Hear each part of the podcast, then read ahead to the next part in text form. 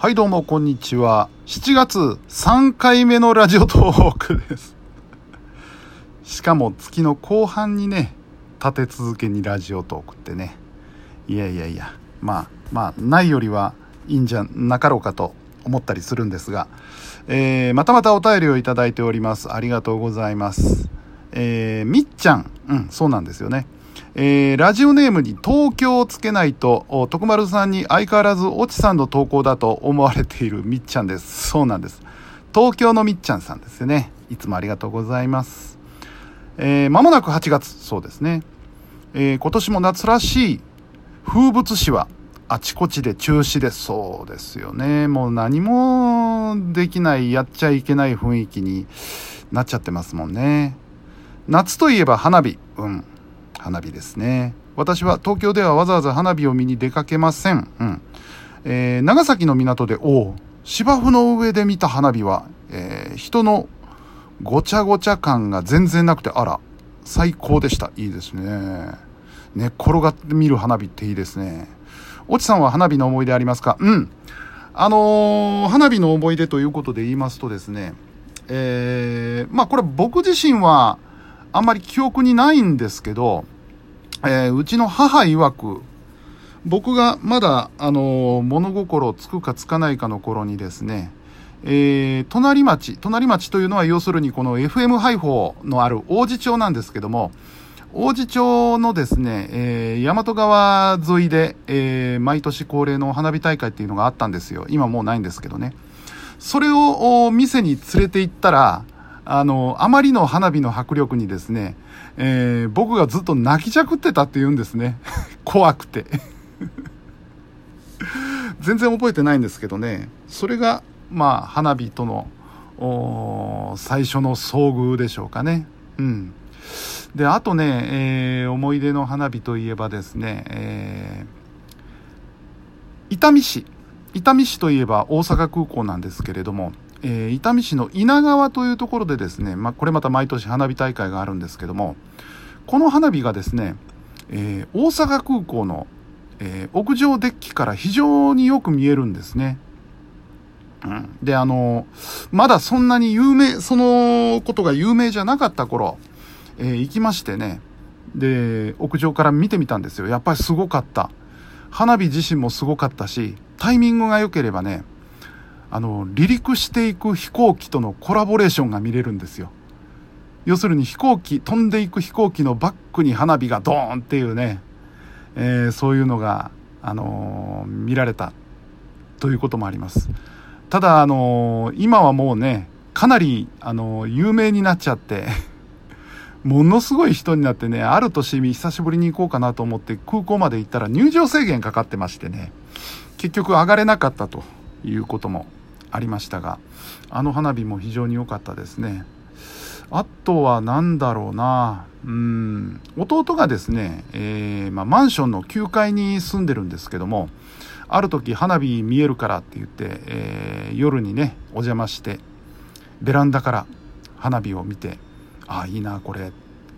うん、思いながら、あすげえなと思いながら花火を眺めてたこともあります。で、さっき大阪空港のね、稲川の花火の話をしましたけども、この時にね、たまたま飛行機に乗る機会がありまして、東京から帰ってくるという予定と重なったことがありましてね、これうまくいきゃ、あのー、飛行機、乗ってる飛行機から花火見えねえかなと思って、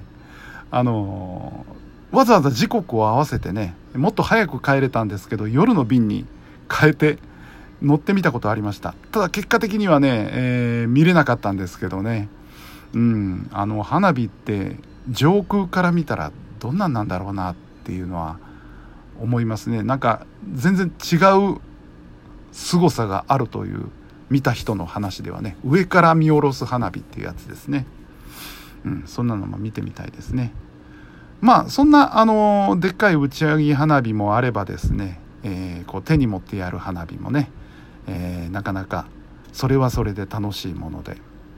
うん、まだあの甥っ子ちゃんが小さかった頃ねよくあの家に呼んでね、えー、夜中手持ち花火をうちの庭で、えやってたもんです。あれもなかなか楽しかった。うん。あの本当にそれこそあのチリチリチリっていうような線香花火なんかでもね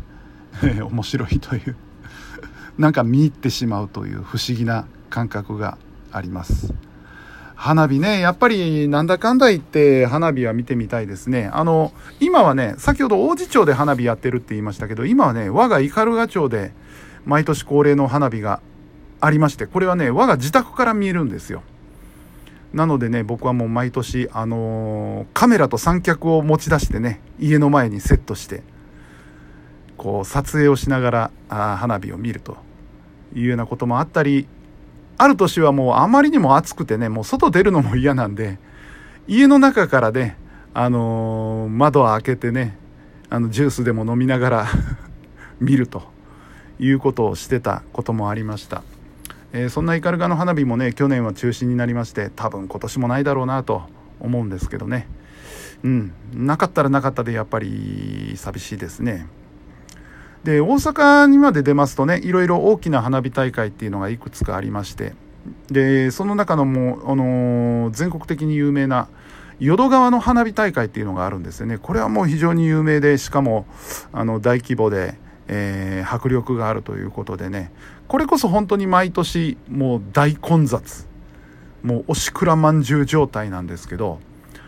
ある年ね、えー、その淀川近くの淀川花火を客室から見れるというホテルがね、えー、淀川花火大会プランっていうのを出してまして、えー、要するにその日花火が見える窓側の部屋を売り出すと。でなんかいろいろ飲み食いなんかもセットになってるプランっていうのがあって本気でねちょっと考えましたそれだったら見てみてえなと思って本気でね、あのー、予約を取りそうになったことがありましたけど、なんかギリギリで踏みとどまってやめたことがありますね。うん。そういうことで言うとね、先ほどの寝転がって見る花火って非常に羨ましいですね。うん。あの、地方の方行きますとね、なんかそういう、本当にプランもあるそうです。ホテルの宿泊と、それから飲食と、花火を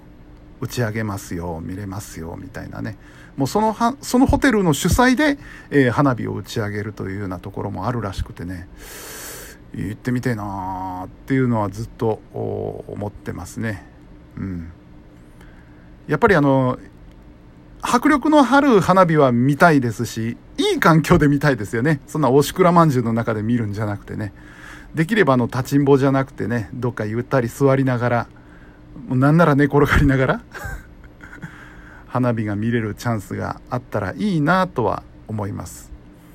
あと手持ち花火もやってみたいですね。もうあの甥っ子も大きくなりまして今中学生。もうそろそろ花火っていう年じゃないのかなと思ったりもしますけど。